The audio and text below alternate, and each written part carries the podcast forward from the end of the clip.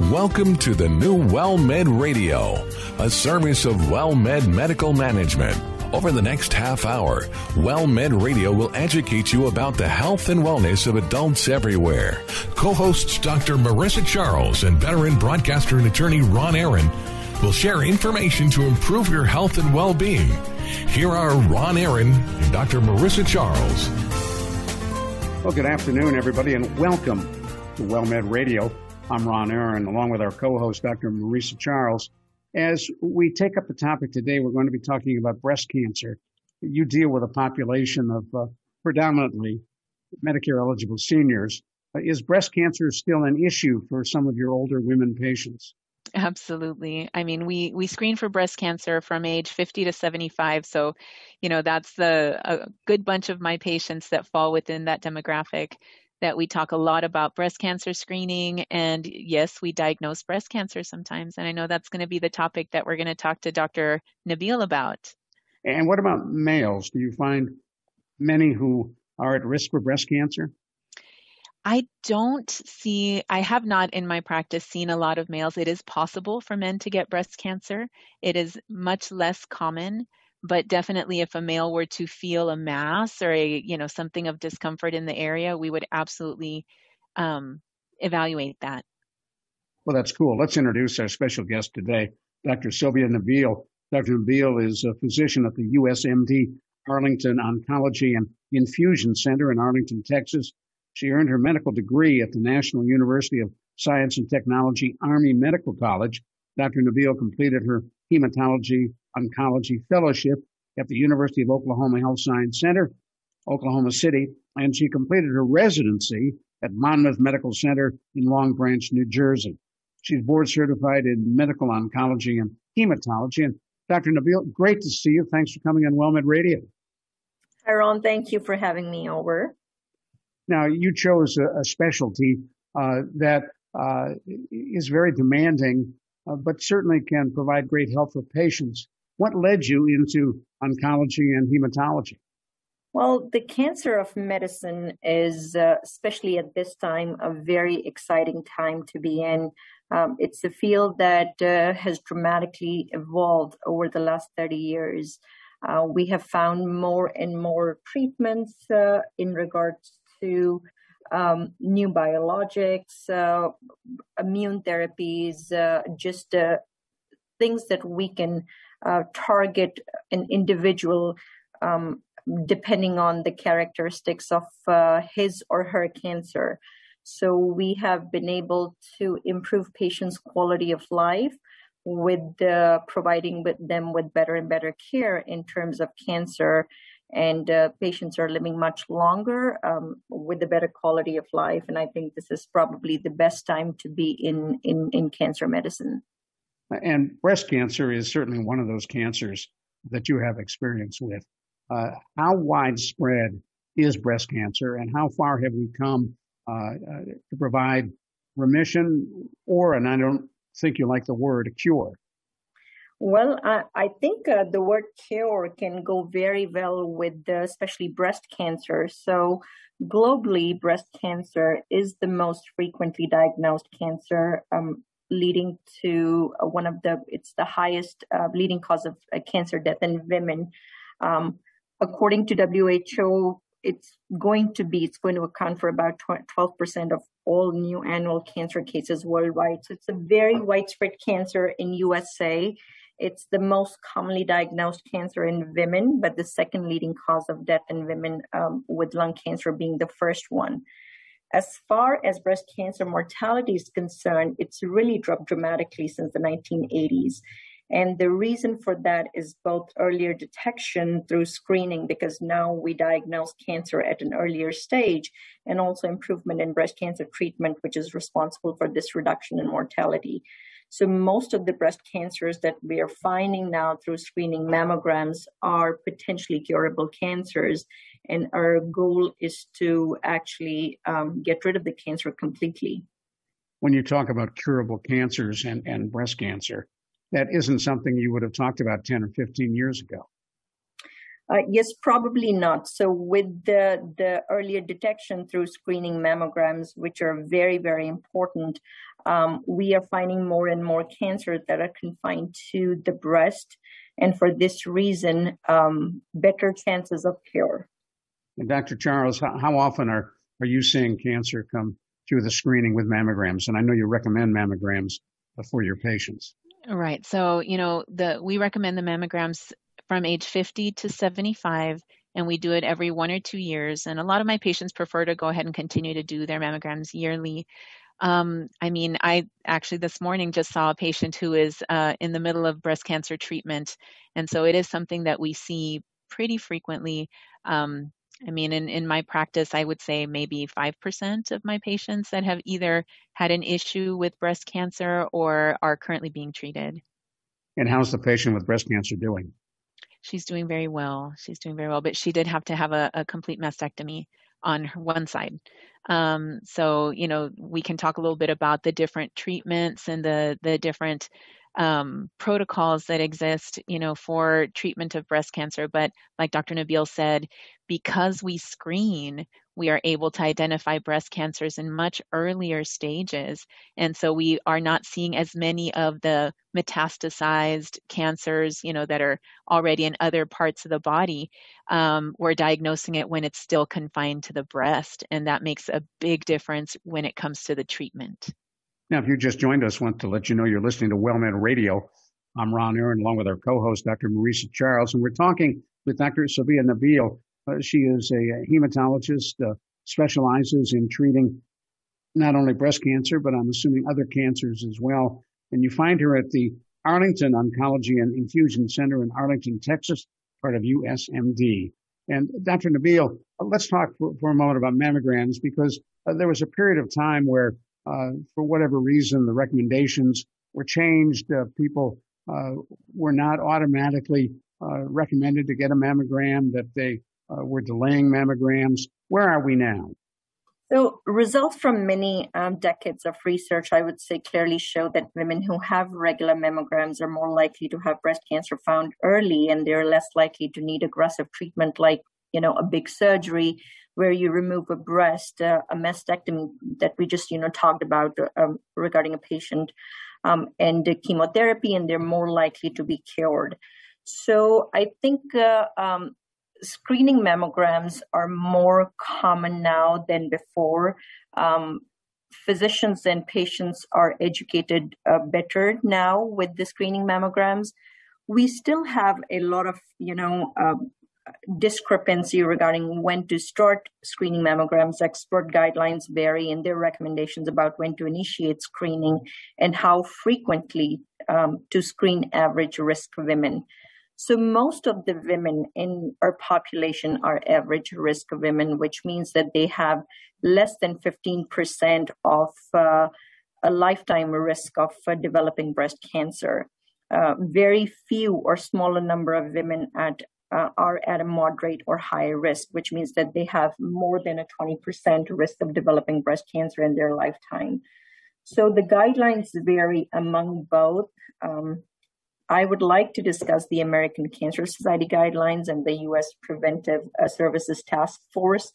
Um, both of these uh, basically recommend mammograms. The, the, guidelines between for women between 50 years of age and 74 years of age are the same. That all women should be getting getting yearly or every other year mammogram. Uh, American Cancer Society basically recommends that between age 40 and 44, women should have the option to start screening with a mammogram every year. And, and that then, would give you a baseline. That would give you a baseline absolutely. And uh, since i did a lot of breast cancer for five years of my practice i highly advocate for that because my practice was really full of younger women in their early 40s uh, that used to be my major practice.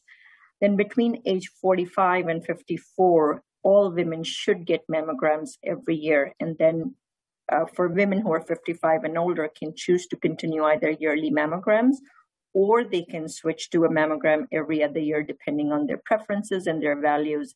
And screening should continue as long as the woman is in good health and is expected to live at least 10 more years. Now, guys don't get mammograms. Maybe we should, but we hear from the women who do that it is really painful. Have we gotten to a point yet where the technology, look at the smile on Dr. Charles's face, he knows where we're going. And you can't see that as listeners. We do this show on Zoom, so we all see each other. So, Dr. Nabil, have we gotten to a point where the technology uh, is such that it doesn't have to squeeze the breast and cause pain? Yes. So mammograms. So let me answer about the the men. So about 1% of breast cancers happen in men, which is quite a low incidence. You know, one in maybe 830 men will get breast cancer in their lifetime.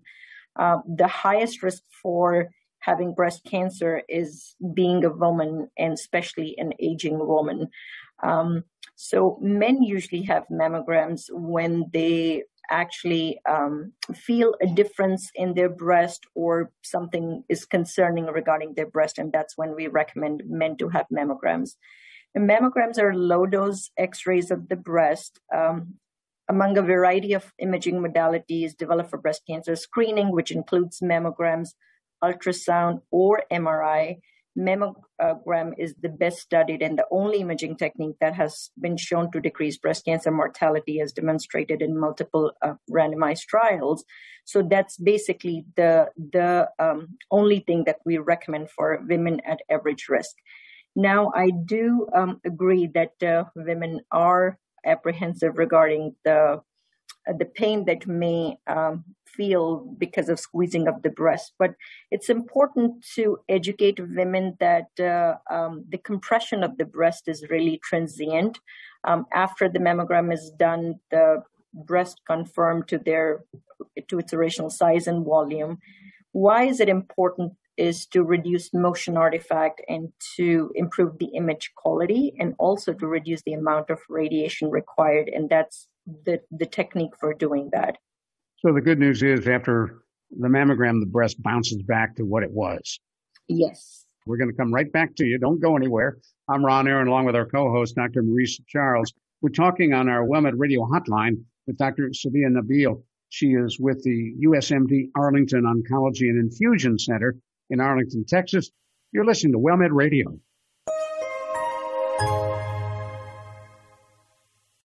May be experiencing anxiety or stress regarding all the news about COVID 19 or what is commonly referred to as coronavirus. You are not alone. Optum is opening its emotional support helpline, providing access to specially trained mental health specialists. This is a toll free number and it will be open 24 hours a day, seven days a week for as long as necessary. This is a free service. Anyone in need of emotional support is welcome to call. The number is 866 342 6892. That's 866 342 6892. One more time 866 342 6892.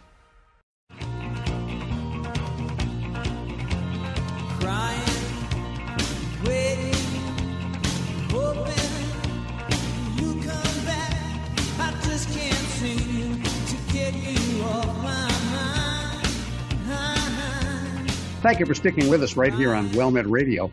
I'm Ron Aaron, along with our co-host, Dr. Marissa Charles.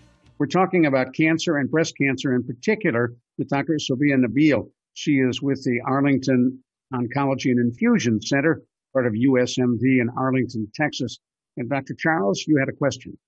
Oh, no, no. I was just going to, um, you know, confirm with Dr. Nabil was saying. So we were talking about the mammograms, and I do get a lot of patients that have that apprehension where they prefer um, or they try to avoid having the mammogram for a period of time because they're worried about the pain. Um, the the mammograms, you know, like she said, it there is some discomfort when you're having the exam, and I've had a mammogram, so I can I can speak to that. Um, but it is very transient. You know, it's just enough for them to get a good picture. Um, it only takes a few seconds, and then they're able to um, release, you know, the hold that they have on the breast tissue. Um, of course, sometimes it can be a little bit of a pinch, especially if there's an area of question, you know, where they're thinking there might be something suspicious in a particular area and they have to get a little bit better picture. Sometimes they do have to kind of twist you around a little bit to get better images, but for the most part, um, mammograms are, you know, they're short lived, they're over very quickly, and um, they give us so much good information to try to prevent um, or you know diagnose in very very early stages uh, breast cancers. Now, Dr. Nabil, you've talked about a percentage of risk for women to uh, uh, develop breast cancer. How do we know, and which women are at greater risk than others? Yes, so most of the risk assessment tools focus on uh, personal and family history.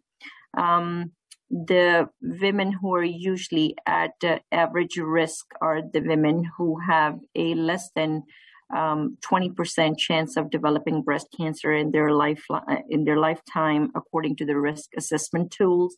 They do not have a history, a personal history of breast cancer, or they do not have a very strong history of uh, um, strong family history of breast cancer or ovarian cancer um, they do not have any pathogenic genetic mutation like a BRCA1, BRCA2, which is the most common mutation. Um, none of their family members are known to carry this mutation. Uh, they do not have any atypical lesions in the breast, which have already been biopsied. And then some other factors like uh, um, somebody who is who's never had uh, chest radiation between the age of 10 and 30 um, they do not carry any um, high risk uh, syndromes like Li-Fraumeni or Cowden syndrome. Uh, somebody who's uh, not been exposed to estrogen for a very long time, meaning um, women who are early um, are not early bloomers and it, they start their menstruation later on. They've had multiple estrogen breaks uh, during their life, uh, um, during their menstrual lifetime with multiple pregnancies. Uh, somebody who's uh, uh, basically, you know, gone through um, menopause earlier. So those women are at average risk. The higher risk women are basically the opposite of these. Somebody who's had a history of breast cancer, uh, strong family history of breast cancer or ovarian cancer, somebody who's a known uh, genetic mutation carrier of BRCA1, BRCA2, or other pathogenic mutations, uh, somebody who hasn't been tested themselves, but one of the family members carry that mutation, uh, an individual who's had um, chest radiation for some reason before the age of 30, uh, somebody in their family or themselves have uh, have been diagnosed with a high risk uh, syndrome like you know Li-Fraumeni and all those syndromes. So those those are the women who are at higher risk, but though the number is very very less. Most of the women are at average risk of uh, um, of developing breast cancer in their lifetimes. Now, I wasn't understanding the syndrome you were talking about. What is that? So those are specific syndromes uh, that uh, have a um, a change in the genetic mutation that we can inherit from our mothers or fathers, and uh, those syndromes carry different kind of cancers and different kind of clinical symptoms. So those are very, very rare. Um, and, uh, you know, those are complex symptoms, but, but the risk assessment tools usually lead us to understanding if someone is at a higher risk or not, because the family history is very, very important. Um, and most of the questions that we ask on the risk assessment tools is depending on the family members and especially the uh, um, especially um, the first degree relatives like parents. I was going to mention, yeah. Children. Yes. No, I was just going to just reiterate about the the family members because we're really looking for people who have first degree relatives. So if your mother had breast cancer, if your sister has had breast cancer, that does you know increase your risk and makes it much more likely um, for you to have one of those syndromes or one of those genetic um, conditions, which most people don't know if they have those, but if they have a first degree relative who has struggled with that or has been diagnosed with breast cancer themselves, then those people need to be even more vigilant um, with getting those yearly mammogram screenings. And, you know, um, so Dr. Um, Nabil, how, what is the recommendation now for self breast exams? So um, the self-breast exam does not take uh, place uh, the screening mammography. Even the clinical breast exams done by a physician uh, does not take the place of screening mammography. Um, there's no clinical um, evidence that uh, um, a self breast exam or a clinical breast exam by a physician um, can actually take the place of screening mammography. So we still recommend uh, screening mammography according to the risk factor of a woman. However, women should be educated very well regarding their breast and they should be aware of their breast and should uh, um, bring forth any uh, concerns that or any changes that they may notice in their breast during uh, um, during their lifetime. But a self breast exam does not uh, take the um, uh, take the place of a screening mammography at all. But a self breast exam can uncover a potential problem. Yes. Another good thing is to mention what are some of those changes that we might be suspicious of if we were to notice them on a breast exam? It's a good sure. question. So, any uh, change in the size of the breast, for example, a contraction of a breast, or you know, the breast becoming uh, bigger because of swelling, um, more uh, fluid, all of those things. Any nipple discharge that can be a clear nipple discharge or a um, or a um, bloody nipple discharge, um, any lumps that you may have felt, any um, um, any changes in the skin, um, if you have any pain in the breast, uh, if you uh, notice that the, the, the breast is uh, is itchy and you need to kind of you know uh, constantly scratch your breast, anything that basically is not something that align with your everyday uh, um, feeling of your breast or everyday, you know, breast that you are aware of. Talk to us about skin because I, have heard that before and I'm not quite understanding what kind of changes uh, would indicate a potential problem. But if you see changes in, in the skin on your breast, uh, that's a warning sign? Um, yes, I would say any changes in the skin of the breast or the breast itself should be reported to the physician. I agree. Now let's talk a little bit about if you have cancer, uh, if you need, uh, the decision is made to do a mastectomy. We have a good friend here in San Antonio uh, who was diagnosed with breast cancer, and she opted to have a double mastectomy as preventative. Cancer was in only one breast, but she figured, you know, why risk it in the other one? Yes. So uh, the breast cancer, as I said, is a potentially curable cancer unless it is stage four and it is treated with a really a multidisciplinary approach that involves surgical oncology that's uh, responsible for surgery, medical oncology, as well as radiation oncology. And all the multi-D approach has been associated with a reduction in breast cancer mortality. Now, when we talk about uh, the approach to cancer treatment, especially in breast cancer, um, we need to understand that the sequence of uh, sequence of how we offer treatment depends really on the characteristics of the tumor itself and the characteristics of the patient. Um, the only curative treatment for breast cancer is surgical resection, where we cut the tumor and we separate it from the body. There are two kinds of surgical modalities. One is a mastectomy, where we remove the whole breast, and the second is a lumpectomy, where we just remove the part of the breast that carries the cancer. Um, now, in the older days, we um, we used to um, do a lot of mastectomies. We would remove the breast that carries the cancer, and a lot of times we would remove the other breast as well um, to get rid of the breast, thinking that the cancer is basically not going to come back. That is really not true in in this day and age. We've had several studies that that have shown that breast conserving therapy is uh, is uh, equivalent to a mastectomy. So a breast conserving therapy comprises of a breast conserving surgery, which is a lumpectomy, and it's followed by radiation. So the goals of breast conver- conserving therapy is to provide the survival equivalent of a mastectomy, um, but with a cosmetically accept- acceptable breast. Um, so what happens is that it gives patients a chance to preserve their breast without sacrificing oncologic outcome. And a lot of studies have shown that uh, if it's not superior, it's definitely demonstrated equivalent disease-free and overall survival between mastectomy and breast conserving therapy, and in some clinical trials, even you know better um, than a mastectomy. That's so interesting, Dr. Nabil. But well, thank you so much. I think that we're about out of time. We are.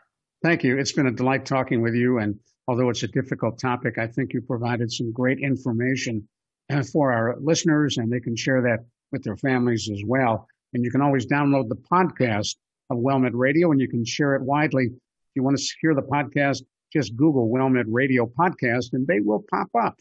I'm Ron Aaron along with our co-host, Dr. Marisa Charles. Thank you to Dr. Sabia Nabil. You've been listening to WellMed Radio. Thank you for listening to WellMed Radio, a service of WellMed Medical Management. We welcome your emails with suggestions and comments on this program at radio at wellmed.net. And please be sure to tune in next week for another edition of WellMed Radio.